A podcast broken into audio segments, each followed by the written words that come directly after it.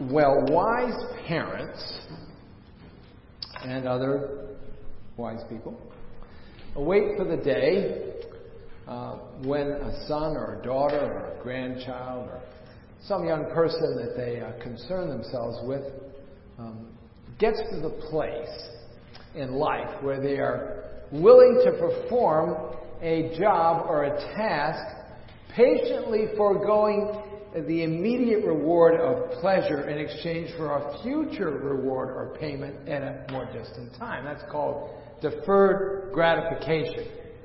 It's when you give your child a quarter and instead of rushing off to spend it on candy, they maybe save it because they can get more candy later. anyway, that's the idea. now, some adults never learn this, of course, and um, and um, you know they um, they they never see the payoff right away, and they become impatient and unwilling uh, to wait. They may, in fact, accept some sort of um, uh, they may forego some better and larger promise. Um, uh, and they say to themselves uh, for the future and say, well, well, a bird in the hand is worth two in the bush. Um, but, but that doesn't come from the Bible. and it's not always true. But living by faith does take patience and, and an appreciation of the value of the future. That was certainly the case with the patriarch Abraham. And it's Abraham that we come to in our study through Hebrews this evening. Abraham, uh, in Hebrews uh, chapter 11, uh, verses um, 8 through 10. Hebrews 11, we're going to look first at um, verses 8 through 10 of, um, of that text. By faith, Abraham obeyed when he was called to go out to a place that he was to receive as an inheritance. And he went out, not knowing where he was going. By faith, he went to live in the land of promise as a foreign land, living in tents with Isaac and Jacob, heirs with him of the same promise. For he was looking forward to the city that has foundations, whose designer and builder is God. So we'll um, look at these texts if I can make this I need to look, Nate. Come on. Yeah. Take that.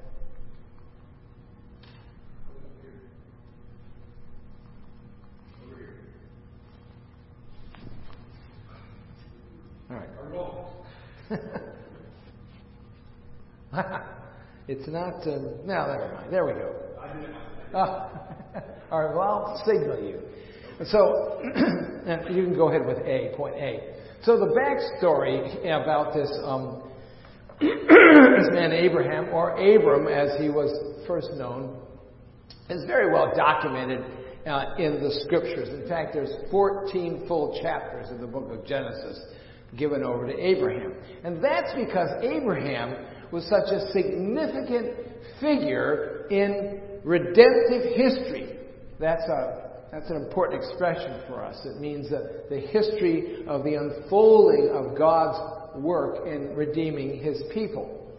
Um, the inspired writer uh, to Hebrews uh, carefully puts first things first by telling us uh, of this, this man Abraham by faith obeyed God when he was called. Faith and obedience follows the initial call. I mean, no one exercises faith. No one follows Jesus without first being awakened from spiritual death uh, by God's effectual call. As our Lord Jesus once put it, no one can come to me unless the Father who sent me calls him. Joshua, the successor to Moses, in reminding us, uh, the Israelites, of their sacred history and speaking for God, says this about Abraham. He says, Long ago, your fathers lived uh, beyond the, the Euphrates, Terah, the father of Abraham, and Nahor, and they served other gods. And then I, the Lord God, took your father Abraham from beyond the river and led him uh, through all the land of Canaan and made uh, his offspring many. So, you see, Abram, um, like his father uh, Terah, was an out and out pagan serving false gods. He would have lived and died a pagan uh, and an idolater, a lost man, had God not uh, called him and rescued him. Uh, he didn't merit God's mercies. Uh, there was nothing that we're told of that was particularly worthy about uh, him, worthy of God's choice of him. Uh, but for his own sovereign purposes and out of his grace and love and for his own glory, God set his love upon this man, Abram, and sovereignly called him and changed his name uh, to Abraham, uh, the father of nations. And so it is with every one of us who are, uh, belong to the Lord. We're dead in our trespasses and sins. We're idolaters. We died to God. We're dead to spiritual reality. We're dead and completely disinterested in truth until God calls us and regenerates us and gives us a, a lively interest in Christ and a measure of faith. Everyone needs to be called by God. No one in the world was ever saved without first being called and regenerated. And if someone should say to themselves, well, has God called me to himself? Would he even have me? Well, the answer is, why don't you ask him? And say to him, Lord, you know I need you. I'm a sinner and I can't help myself, but I want to follow you. Please call me to yourself, give me faith, and save me. I don't think God will ignore that prayer. But, but whatever you do, never try to use God's sovereign election as an excuse for not confessing Christ, saying to yourself something like, well, God never called me, it's not my fault, or it's on Him. No, it's on you. Um, we are, every one of us, responsible to confess Christ. Now, back to Abraham. Having called Abraham, um, he responds uh, in obedience uh, to God uh, just as we need to. And, and, he sets a great example for us in faith. He, he takes his wife Sarah and his nephew Lot uh, and all of his possessions, leaving everything else behind, all his kinfolk and home and, and comforts behind him. And, and he does what God requires of him. He leaves Haran and sets out not even knowing exactly where he was going. Would you do that? Will you do that? Will you follow the Lord? Will you obey the Lord? Whatever that means. Point B. Um, God calls us today through His Word. Uh, it might be through reading the Bible. It might be from hearing the Bible, the spoken word at church, or in a Bible study, or from some friend who witnesses to you. Um, the means or the manner by which God calls us out of darkness into light is His Word. Uh, that's uh, why He called Abraham. But when we're called, we must respond in faith. We must actively trust in Jesus in repentance. As I've said, we must forsake ourselves, our likes and dislikes and opinions, and become a servant of Christ. This call to God to follow Him requires not only uh, leaving sin, uh, but also parting with sinful company and whatever else might hinder us from a Christian life.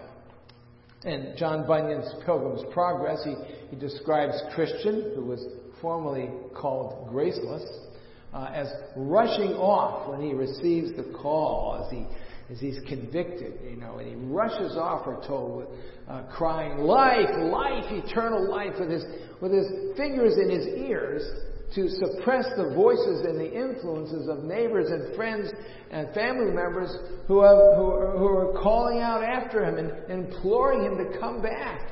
Uh, but he won't, he won't do it. Calling him back to the world, calling him back to his former way of life, uh, calling him a fool.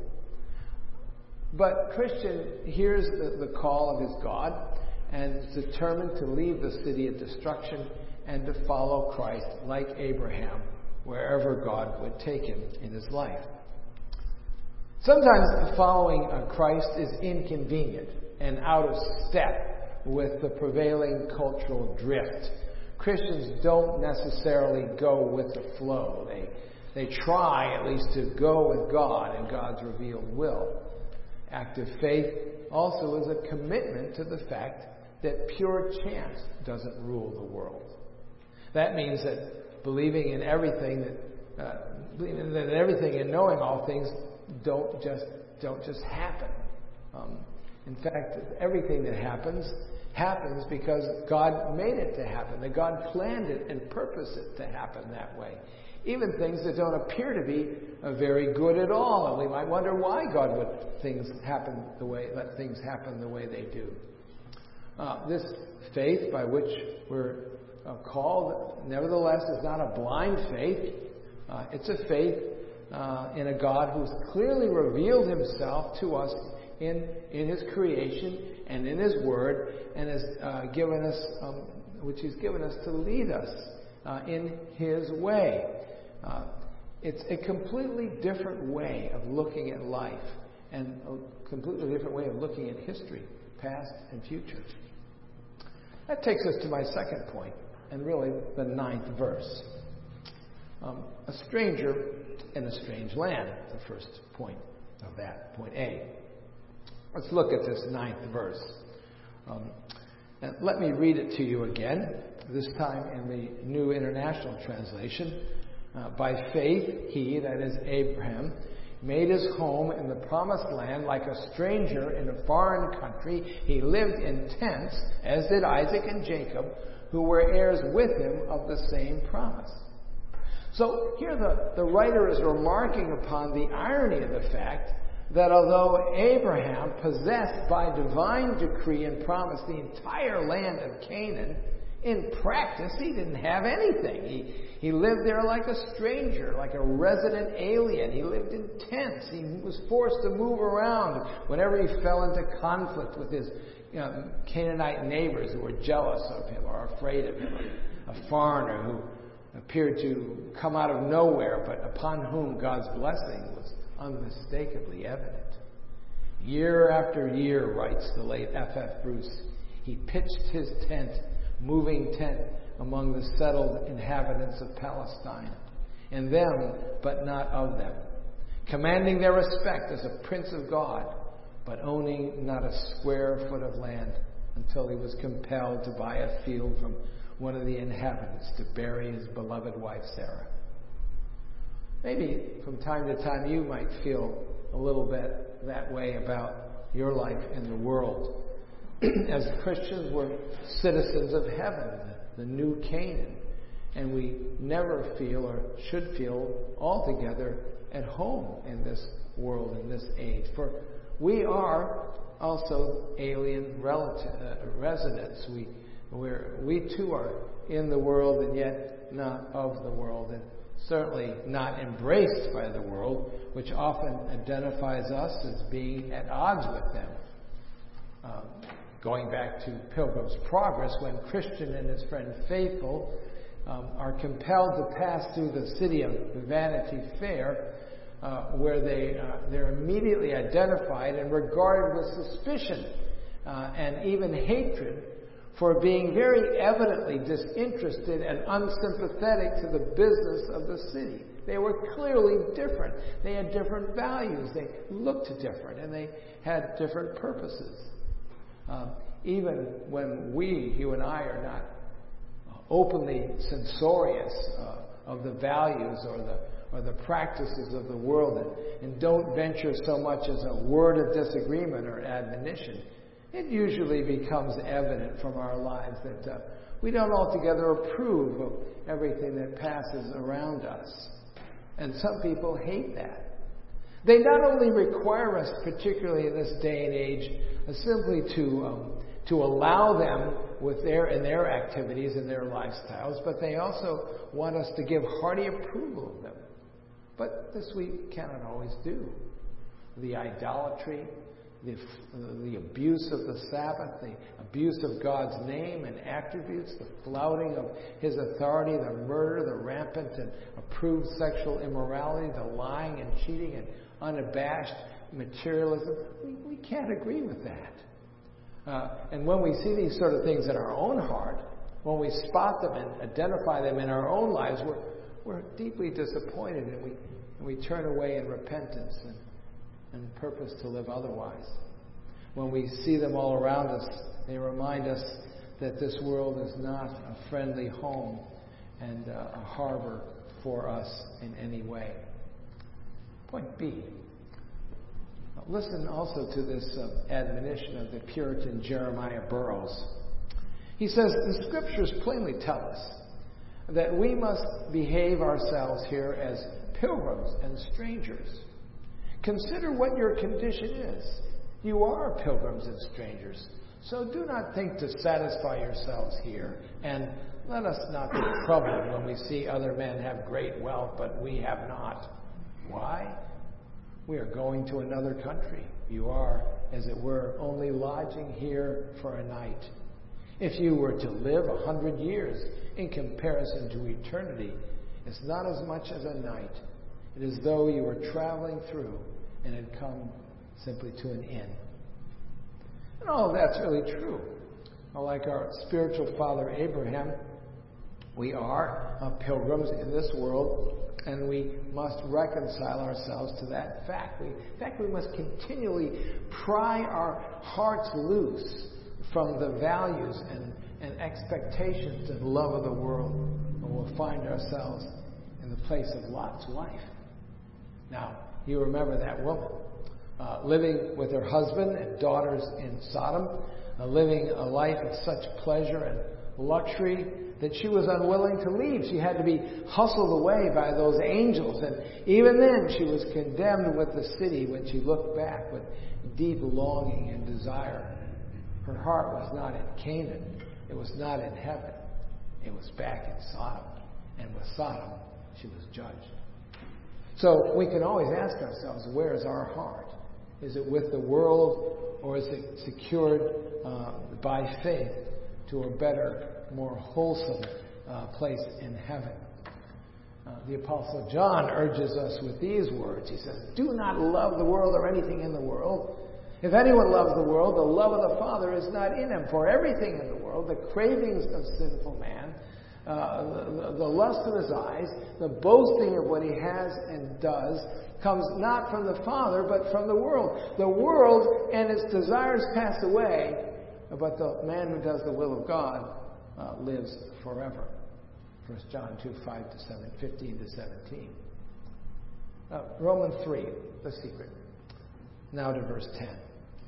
Um, in verse 10, uh, here's the verse that underlies, in fact, the very sentiment that Jeremiah Burroughs referenced in the quotation, and which has been also referenced and bolstered by these references to um, Pilgrim's Progress. For he, uh, Abraham, was looking forward to the city that has foundations, whose designer and builder is God. That's verse 10. Point A. Um, well, what's the great history of, uh, the great secret, rather, uh, of the saints? What is it that enabled uh, Abraham and his spiritual sons and daughters down through the ages to press through difficult circumstances and difficult years? What is it that gives us motivation and, and strength to live as Abraham and to take this text seriously, uh, to soldier on in our pilgrim walk, turning our faces away from the fool's gold of this life and age? Well, ultimately, it's the sure promise of a better country, even heaven itself. A city that has foundations, whose builder and uh, founder and designer is God. Uh, God prospered Abraham in Canaan. He had great wealth, he had a large family, but Canaan never succeeded in taking his eyes off of the prize. What tugged at Abraham's heart what Abraham understood, and that's the testimony of Scripture, was that this that his real home would never be found in Palestine. And that's what drove him on. That's what gave him uh, the motivation and the hope and the desire and the grace to press on through life, uh, faithful to God to the end, to the eternal city which God had prepared for him. Point B, a faithful view of things to come. And one more reference to Bunyan's Pilgrim's Progress. this, of course, the allegory of the Christian life, the central figure whose name is Christian, in whom we readers are to see ourselves. A Christian, having been to the cross where his sins are forgiven and he loses the burden of his sin, begins his life journey toward the celestial city, which is, of course, heaven. And along the way, he encounters many trials and challenges and difficulties that are typical of a Christian life. He wanders off the straight and narrow path for what appears to be an easier way of life, only to narrowly escape with his life in Doubting Castle, being terrorized by its proprietor, a giant named Despair. Uh, he meets with various deceptive characters who seek to lead him astray. But at length, you may recall, and this is early in the account, he arrives at House Beautiful, where he's refreshed and equipped for the rest of his journey. He's shown various things. Um, he's anxious to press on, but he's convinced to climb a nearby mountain, so-called the so-called delectable mountains. Bunyan always comes up with these very, very you know, telling expressions and names. The delectable mountains, where he gets this breathtaking view of the celestial city, of heaven itself, and all of its beauty and all of its promise. And it was in the strength of that vision that he was able to face what would come next in his life. Spiritual warfare with Apollyon, the devil, terrible days to the valley of the shadow of death, and Vanity Fair, of which I've already referred, where his good friend was martyred and many other dangers and struggles, even crossing over the river death. Uh, we sang of this earlier. Uh, to arrive in heaven, where he's greeted by name and carried off into the very presence of Christ. If your heart is ever saddened, and, and read the read that last section of Pilgrim when he crosses over. He has a hard time crossing over the river of death. He despairs even to the very end that he'll make it, but he does make it. Of course he makes it. And he's carried up, and the description of heaven is, um, is worth the price of that old, wonderful book. Well, it's that vision, really, that he had um, at the delectable mountains that got him there. And so you and I, in the same way, and this is what I've been speaking of really all evening, um, need to hold in our hearts unashamedly the vision, the hope, the promise of the city whose foundation, whose architect and builder is God. Uh, faith holds onto that tenaciously throughout our lives. It becomes, in fact, more and more precious to us with every passing year of life and with every difficulty. And we become more and more weary and disgusted with life. It's just the way the Lord does it. And by the time we're ready, we're just ready usually. Um, life, a life of faith requires patience and requires vision and determination. Once for all, and then every day thereafter, Christ must be our choice. And you must be His choice, which is to say that you must hear His voice calling to you to turn and forsake sin and believe on Him. Uh, that has been the place of believers through the ages. Now, next week, um, Lord willing, we'll turn to the faith of Sarah. Uh, but let me skip over him, her for right now and conclude by directing your hearts and ears to verses 13 to 16 of the text. So we're just jumping over Sarah. We'll come back to her and um, read these verses 13 to 16. These all, referring to Abraham and all those of which we've already met, um, all died in faith, not having received the things promised, but having seen them and greeted them from afar, and having acknowledged that they were strangers and exiles on the earth. For people who talk thus make it clear that they are seeking a homeland. If they'd been thinking of that land from which they had gone out, they would have had opportunity to return. But as it is, they desire a better country, that is, a heavenly one. Therefore, God is not ashamed to be called their God, for he has prepared for them a city.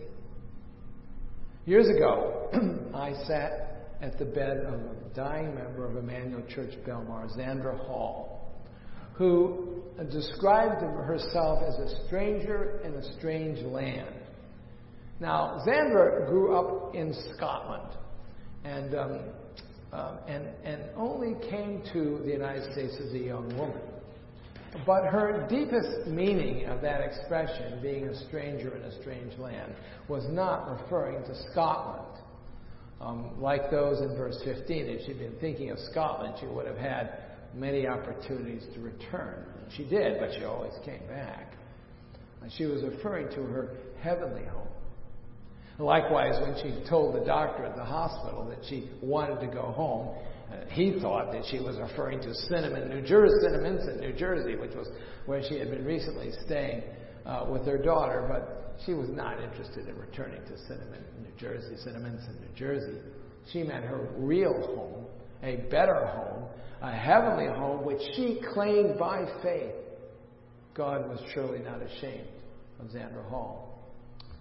Brethren, we're called um, to live a life of patience, patient faith, uh, a faith that begins with God's call but demands our obedient acquiescence in action. Living as Abraham, strangers in a foreign land, guarding our hearts from all the lure and the temptations of this world, the flesh and the devil that are no friends to our souls. And we must all be unashamedly ready to hold uh, in faith to the promises and the future of our heavenly home. A city whose foundation is so sure and certain because the architect and builder is the Lord God Himself. Father, thank you for um, these words, for the faith of this man Abraham.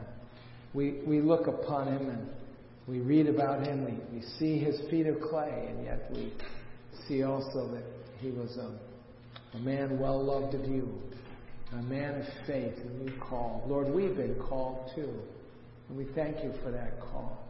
And we pray that you would give us that same tenacious faith, through the ups and downs of our lives, we would never lose sight of you and lose sight of our heavenly home. We're not ashamed to speak of such things. Lord, they are precious to us. bless us, we pray, uh, for the glory of your name and for the vindication of Christ, we pray. Amen.